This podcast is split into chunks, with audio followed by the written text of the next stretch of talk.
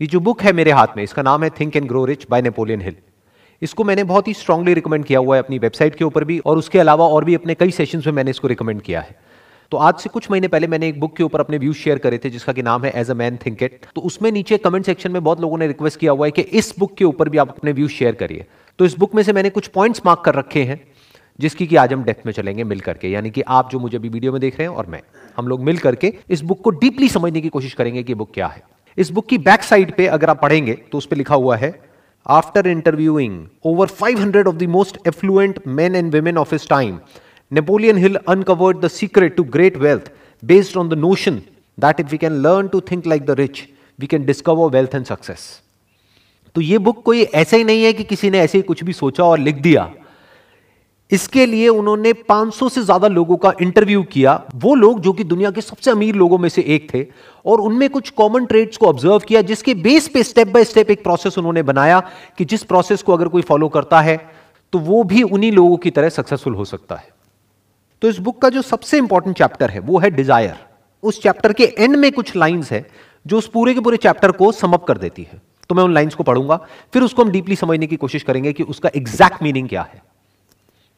I wish to convey the thought that all achievement no matter what its nature और purpose must begin with an intense burning desire for something definite इसमें यह कहा जा रहा है कि कोई भी अचीवमेंट है, किसी भी तरह की अचीवमेंट है, उसकी जो शुरुआत होती है, वो होती है एक इंटेंस यानी कि अंदर से एक्चुअल में जो बहुत ही डीपली रूटेड हो, हमारे सबकॉन्शियस के अंदर। ऐसा नहीं कि ऊपर ऊपर लेवल पे किसी को देखा और कुछ करने का मन किया। That is more like a wish so there is a difference between जो यहाँ पर कहा जा रहा है डिज़ायर में और विश में। सब चाहते हैं अमीर होना, ऐसा कोई नहीं है जो नहीं चाहता। बट उसको एक इंटेंस डिज़ायर नहीं कहा जा सकता। जो ये इंटेंस डिज़ायर होता है लाइफ में कुछ भी करने का, किसी भी फ़ील्ड में सक्सेसफुल होने का, वो बहुत ही कम लोगों में होता है।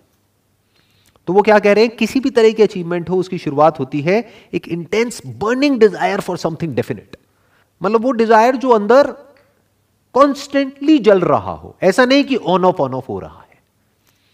ज़्यादातर लोगों के साथ ऐसे ही होता है, जो मेरे से क्वेश्चन भी पूछते हैं कि, सर, जब आपकी वीडियोस देखते हैं, तब तो चार्ज अप हो जाते हैं, उसके बाद में पता नहीं क्या हो जाता है।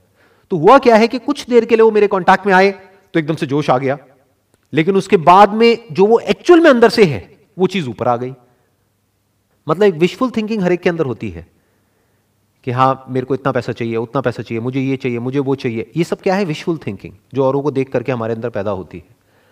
बट एक burning desire for something definite कि जिनको एग्जैक्टली exactly पता होता है कि उनको क्या चाहिए।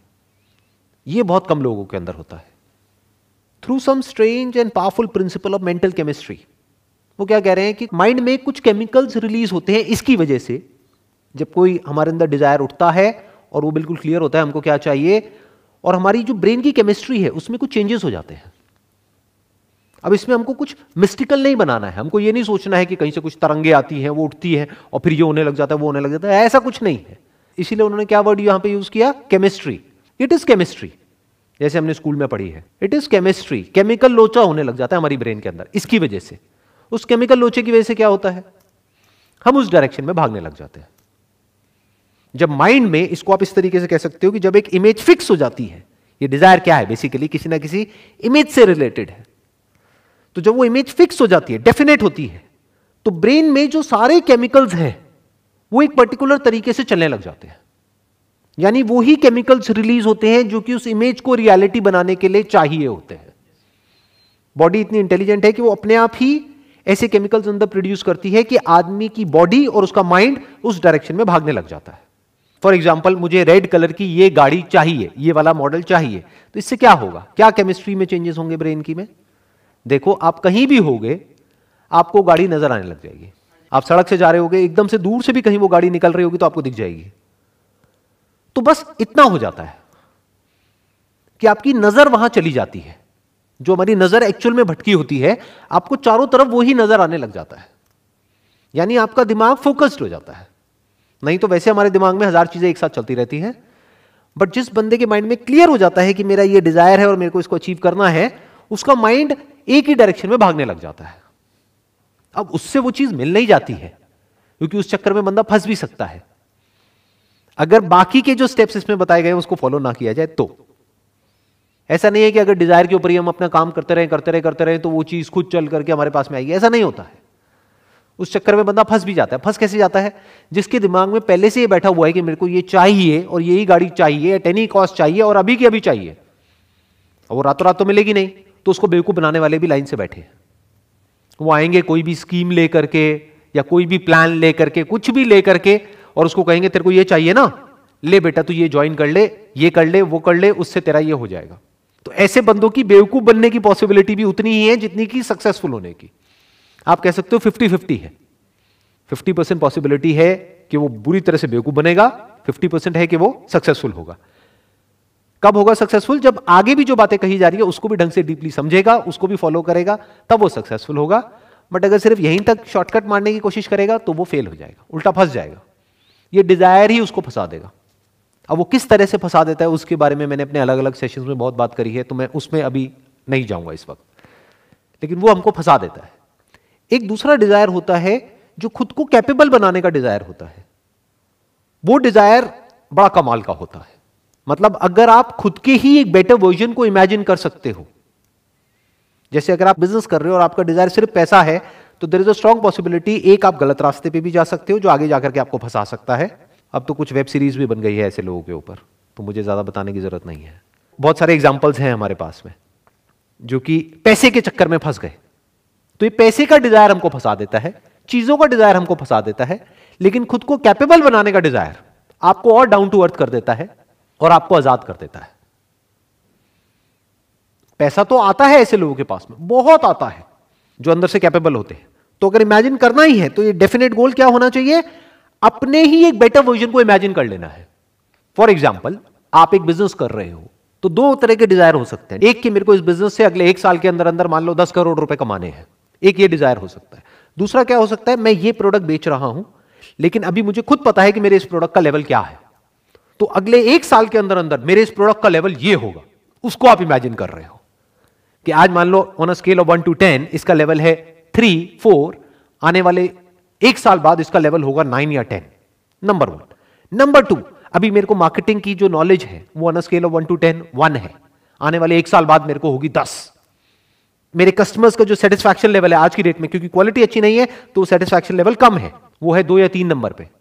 उसको हम बढ़ा करके ले जाएँगे दस तक। अगर इस तरह के डिज़ायर आपके अंदर बढ़ रहे हैं बर्न कर रहे हैं तो आप बहुत आगे जाओगे, बहुत दूर तक जाओगे। बाकी जो होते हैं, वो गेट रिच क्विक में यहाँ वहाँ कहीं ना कहीं जाकर के फंस जाएँगे। ऐसी बहुत स्कीम्स हैं, बहुत तरह के बिजनेसेस हैं, उल्टे सीधे ये वो। वो लंबी गेम नहीं खेल पाएँगे। अब जो एक चैप्टर है इस बुक के अंदर that is chapter number four on autosuggestion इसमें कहा जा रहा है this is the medium for influencing the subconscious mind बिल्कुल सही बात कही जा रही है। सबकॉन्शियस माइंड मतलब क्या है? हमारी आदतें। वो काम जो हम बिना सोचे समझे करते हैं। जैसे जब तक गाड़ी चलानी आपको नहीं आती है, तब आप कॉन्शियस माइंड से गाड़ी चलाना सीखते हो, एक बार गाड़ी चलानी आ जाती है तो वो गाड़ी सबकॉन्शियस से चलती है। आप कुछ और सोच रहे होते हो कॉन्शियसली लेकिन गाड़ी अपने आप चलती रहती है।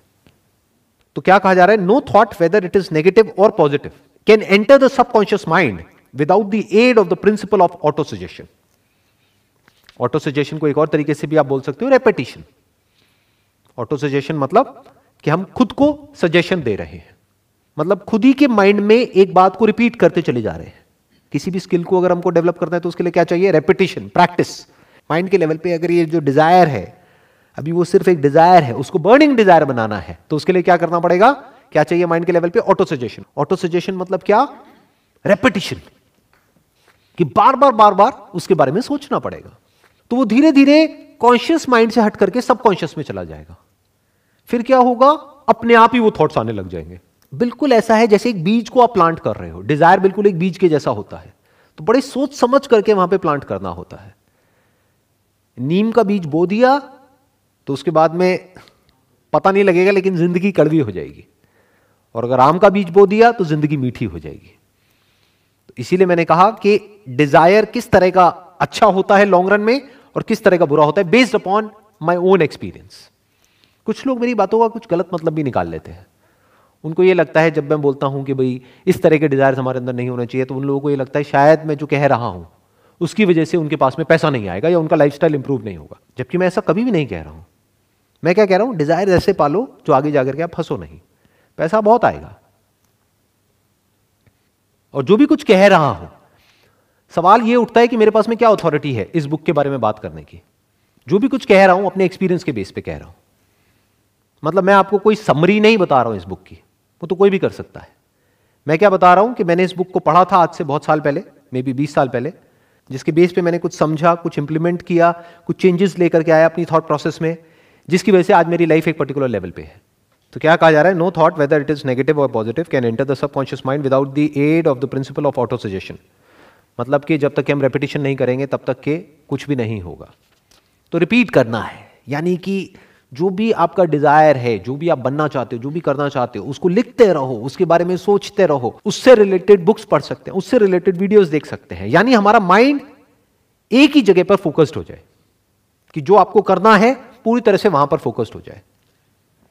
फॉर एग्ज़ाम्पल आपके माइंड में ये डिज़ायर है, एक बर्निंग डिज़ायर है एक्सीलेंस को अचीव करने का, जिस भी फ़ील्ड में आप हो, उस फ़ील्ड में तो उस एक्सीलेंस की जो भी डेफिनेशन है, हर फ़ील्ड के लिए अलग अलग है एक्सीलेंस की डेफिनेशन आप एक डॉक्टर हो तो कुछ और है इंजीनियर हो तो कुछ और है लॉयर हो तो कुछ और है बिजनेसमैन हो तो कुछ और है। जो भी डेफिनेशन है आपकी फ़ील्ड में एक्सीलेंस की उस डेफिनेशन को पहले क्लियर करो अपने माइंड में डिफाइन करो अच्छे से ताकि वो डिज़ायर डेफिनेट हो जाए फिर उसको रिपीट करते चले जाओ अपने माइंड में कि this is what I want to become this is what I want to achieve अब चैप्टर सिक्स है इमेजिनेशन के ऊपर। इसमें कुछ बहुत इंटरेस्टिंग लाइन्स हैं। The imagination is literally workshop where wherein are fashioned all plans created by people. The impulse, the desire is given shape, form, and action through the aid of the imaginative faculty of the mind मतलब यहाँ पर क्या बात करी जा रही है कि इमेजिनेशन भी बहुत ज़रूरी है। हम क्या समझते हैं? इमेजिनेशन मतलब क्या? सिर्फ़ उन लोगों के लिए जो किसी क्रिएटिव फ़ील्ड में है। अरे नहीं, सबको है। अगर आपको कुछ भी ढंग का अचीव करना है तो पहले आपको इमेजिन करना होगा क्योंकि वो अभी आपकी करंट रियलिटी से बिल्कुल अलग है। फॉर एग्ज़ाम्पल आप क्रिकेटर हो, लेकिन आपका फिटनेस लेवल एक लेवल पर है आज की डेट में बट कोई क्रिकेटर है जिसका कि फिटनेस लेवल एक अलग ही लेवल पे है। मान लो आपका है सौ में से दस बट कोई और है जिसका है सौ में से सौ। तो वो आपके लिए एक एंड गोल हो गया। तो अपने आप को इमेजिन करना पड़ेगा फिटनेस की उस स्टेट में, जिस स्टेट में पहुँचने में आपको हो सकता है कई साल लगेंगे, और उस इमेजिनेशन को माइंड में रिपीट करना होगा थ्रू ऑटो सजेशन ताकि वो image the image of the kind of fitness level you want externally as well as internally internally मतलब क्या? बाहर से तो आपकी मसल्स दिख सकती है। अंदर से मतलब क्या? आपकी कोर कितनी स्ट्रांग है। किसी भी स्पोर्ट्स में या गेम में सारा खेल कोर का होता है। कोर मतलब आप इसको ये भी कह सकते हो foundation of fitness is core तो वो बाहर से नहीं दिखता है। तो ये आपका गोल होना चाहिए और आपके अंदर ये इमेजिनेशन होनी चाहिए कि ठीक है, आज मैं इस लेवल पर हूँ, लेकिन मैं अपने आप को इमेजिन कर पा रहा हूँ और बिलीव कर पा रहा हूँ कि मैं आने वाले दो साल बाद इस लेवल पर होऊँगा। You must have that imagination powers नहीं तो आप ये भी कह सकते हो क्रिकेट में इमेजिनेशन पावर की क्या ज़रूरत है? अगर आप एक बैट्समैन हो तो सामने से बॉल आ रही है और आपको हिट करना है बैट से, खत्म। नहीं जी। उस बॉल को हिट करने के लिए आपका जो फिटनेस लेवल है वो एक पर्टिकुलर लेवल पे होना चाहिए। तो अपनी जो इमेजिनेटिव फैकल्टी ऑफ़ माइंड है, उसको डेवलप करना होता है। उसके ऊपर काम करना होता है। वो बहुत ज़रूरी है। अगर लाइफ में हमको कुछ भी बड़ा अचीव करना है। इनफैक्ट अगर हम अपने आसपास में कुछ भी देखेंगे दैट कुड बी एनी जो भी आदमी ने बनाया, एक सुई से लेकर के एरोप्लेन तक, वो सब क्या है? आज एक रियलिटी है बट कभी ना कभी किसी ना किसी के माइंड में वो एक इमेजिनेशन थी। तभी वो रियलिटी बन पाई। अगर किसी के माइंड में वो इमेजिनेशन ही नहीं होती तो पेपर पे उसकी इमेज कैसे बनती? इमेज नहीं बनती तो एक प्लान कैसे बनता? उसको प्रैक्टिकली बनाने का। तो everything is an imagination which is there in the mind और स्पेशली ऑन्टरप्रिन्योरशिप में बिज़नेस में, इससे बड़ी और कोई क्वालिटी नहीं है। क्योंकि द प्रॉब्लम इज़ के आपके आसपास में कोई नहीं समझ पा रहा होगा कि आप एग्जैक्टली exactly क्या सोच रहे हो और आप क्या करने वाले हो। किसी को समझ नहीं आने वाला। जिसको आप बताओगे वही आपके अगेंस्ट हो जाएगा। तो आपकी इमेजिनेशन पावर्स इतनी स्ट्रांग होनी चाहिए कि आप वो देख सको। मतलब that imagination must become like a vision for you जो औरों के लिए सिर्फ़ एक इमेजिनेशन होगा मतलब एक ख्याल होगा। किसी और को आप बताओगे तो वो कहेगा, क्या ख्याली पुलाव पका रहा है? मुंगेरी लाल के हसीन सपने।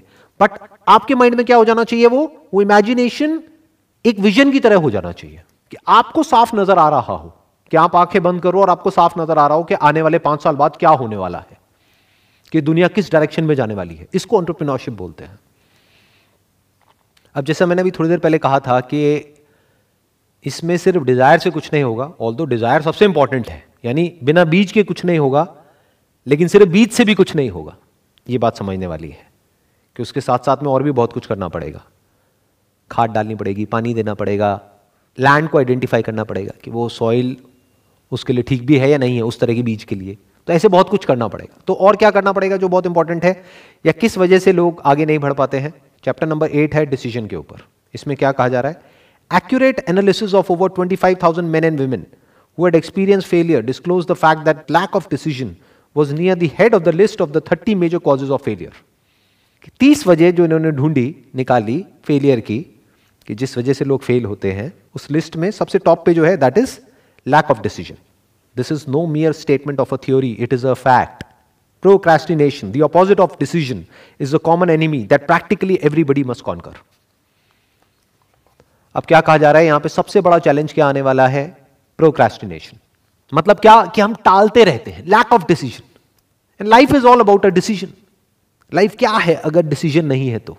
हर कदम पे एक डिसीज़न और डिसीज़न ना लेना भी अपने आप में एक डिसीज़न है. तो यहाँ पर क्या कहा जा रहा है? लैक ऑफ़ डिसीज़न कि हम सही टाइम पे जब सही मौका होता है, तब सोचते रह जाते हैं, फिर वो मौका हाथ से निकल जाता है। फिर उसके बाद में सिर्फ़ रिग्रेट करते हैं। ऐसा हमने अपने घरों में बहुत बार होते हुए देखा है। बड़े बूढ़े जब बैठ करके बात कर रहे होते तो क्या बातें कर रहे होते उस टाइम पे मुझे मौका मिला था ये करने का, अगर कर लिया होता तो मैं आज पता नहीं कहाँ होता। तो क्यों नहीं किया? उसके पीछे जो सबसे बड़ा रीजन मिलेगा, वो है फियर इस बुक में एक और चैप्टर यहाँ ठीक है अच्छा हो गया तो इतना अच्छा हो सकता है, लेकिन बुरा हो गया तो इतना बुरा भी हो सकता है। तो हम डर गए। इस वजह से हमने वो नहीं किया। जो सबसे बड़ा फैक्टर है फेलियर का, वो क्या है कि वो कुछ करते ही नहीं है। इस वजह से फेल हो जाते हैं। इसलिए नहीं कि कुछ करते हैं और फिर उसमें फेल हो जाते हैं। नहीं, वो कुछ करते ही नहीं है, यानी सोचते ही रह जाते हैं। ना कुछ करने का डिसीज़न ले पाते हैं, ना कुछ नहीं करने का। बीच में अटके रह जाते हैं और मौका निकल जाता है। इन अदर वर्ड्स कल पे नहीं डालना है। प्रोक्रास्टिनेशन का मतलब क्या है? कर लेंगे, अभी कौन सी जल्दी है? ये करना है ना, कर लेंगे। तब तक कोई और कर जाता है। फिर वो आकर के क्या बोलते हैं? ऐसे बहुत लोगों को आपने सुना होगा कि अरे, ये तो मेरा आइडिया था, उसने कॉपी कर लिया। अरे, वो तो तुझे जानता तक नहीं उसने कैसे कॉपी कर लिया? वो ये कहना चाह रहा है कि उसने कर लिया और मैं सिर्फ़ सोचता ही रह गया। That is called lack of decision in simple words कि मतलब मैं करने के बारे में सोचता रहा लेकिन कोई और था जिसने सोचा? या ये कह लो, हज़ारों लाखों लोगों ने सोचा, लेकिन उसमें से कोई एक था जिसने सिर्फ़ सोचा ही नहीं, किया भी। यही डिफरेंस होता है सक्सेसफुल लोगों के बीच में और वो लोगों के बीच में जो सोचते रह जाते हैं। अब इसमें एक और पॉइंट है चैप्टर नाइन के अंदर, जिसके ऊपर बहुत ज़्यादा एम्फोसाइज किया गया है that is persistence the basis of persistence is the power of will मतलब क्या कह रहे हैं? परसिस्टेंस कहाँ से आता है? विल पावर से। कि हमारे जो अंदर की विल पावर है that must be strong enough कि जब सब कुछ हमारे अगेंस्ट चल रहा हो, उस वक्त भी हम आगे बढ़ते रहे। क्योंकि ऐसा तो होगा ही। बिल्कुल जैसे मौसम बदलता रहता है। ऐसे ही लाइफ में होता है। सब कुछ हमारे फेवर में नहीं हो सकता ना, हमेशा। जितना बड़ा आप कुछ अचीव करना चाहोगे, क्योंकि यहाँ पर उसी की बात करी जा रही है। जितनी बड़ी सक्सेस अचीव करना चाहोगे, उतने ही बड़े ऑब्स्टेकल्स बार बार बार बार बीच में आएँगे। उसके बावजूद भी अपनी विल पावर के बेस पे अगर आप आगे बढ़ सकते हो तो आपके अंदर वो क्वालिटी है जो कि बहुत इंपॉर्टेंट है लाइफ में आगे बढ़ने के लिए। मतलब क्या कि चाहे कुछ भी हो रहा है, आगे बढ़ते रहना है। बिल्कुल जैसे मैंने अभी मौसम का एग्ज़ाम्पल दिया, यानी कि मौसम कैसा भी है, कभी बारिश आ गई, आंधी आ गई, तूफ़ान आ गई, ये आ गई, वो आ गई, कुछ भी हो रहा है, आगे बढ़ते ही रहना है, रुकना नहीं है। तो आदमी के अंदर ऐसी विल पावर होनी चाहिए कि come what may I not give up under any circumstances that is called persistence and that is by far the biggest quality in life not just to be successful in life but in any sphere of life चाहे आप एक student हो, चाहे business कर रहे हो, चाहे job कर रहे हो, चाहे कुछ भी कर रहे हो परसिस्टेंस तो चाहिए ही। क्योंकि जिसकी छोड़ने की आदत पड़ जाएगी ना, कि जरा सी प्रॉब्लम आई, छोड़ो ना, क्या करेंगे? वो छोड़ता ही रहेगा ज़िंदगी में। वो भागता ही रहेगा। वो भगोड़ा बन करके रह जाएगा। और जिसकी आदत हो गई फेस करने की, वो फिर हर सिचुएशन को फेस करेगा। और फेस करके ही तो आगे बढ़ा जा सकता है। कई बार लाइफ में ऐसी सिचुएशंस आती हैं कि उसको बिना फेस करे आप आगे बढ़ ही नहीं सकते। आपका जो सबसे बड़ा डर है वो आपके सामने है बट बिना उसको कॉन्कर किए आप आगे नहीं बढ़ सकते। यानी जब आपका माइंड आपकी बॉडी आपकी फीलिंग्स आपके इमोशन सब आपको डरा रहे हैं, आपको आगे बढ़ने से रोक रहे हैं, फिर भी अंदर से आप अपनी स्ट्रेंथ को गैदर करते हो और कहते हो, नहीं, करना है तो करना है। That is will power against all odds आप अगर चलते रहते हो दैट इज़ विल पावर फिर ये बुक में जो भी कहा जा रहा है थिंक एंड ग्रो रिच फिर अमीर एक बहुत छोटा वर्ड है आपके लिए। क्योंकि फिर जो आप कर सकते हो, वो पैसे से बहुत बड़ा है। आप सिर्फ़ पैसा नहीं कमाओगे। You will leave a legacy behind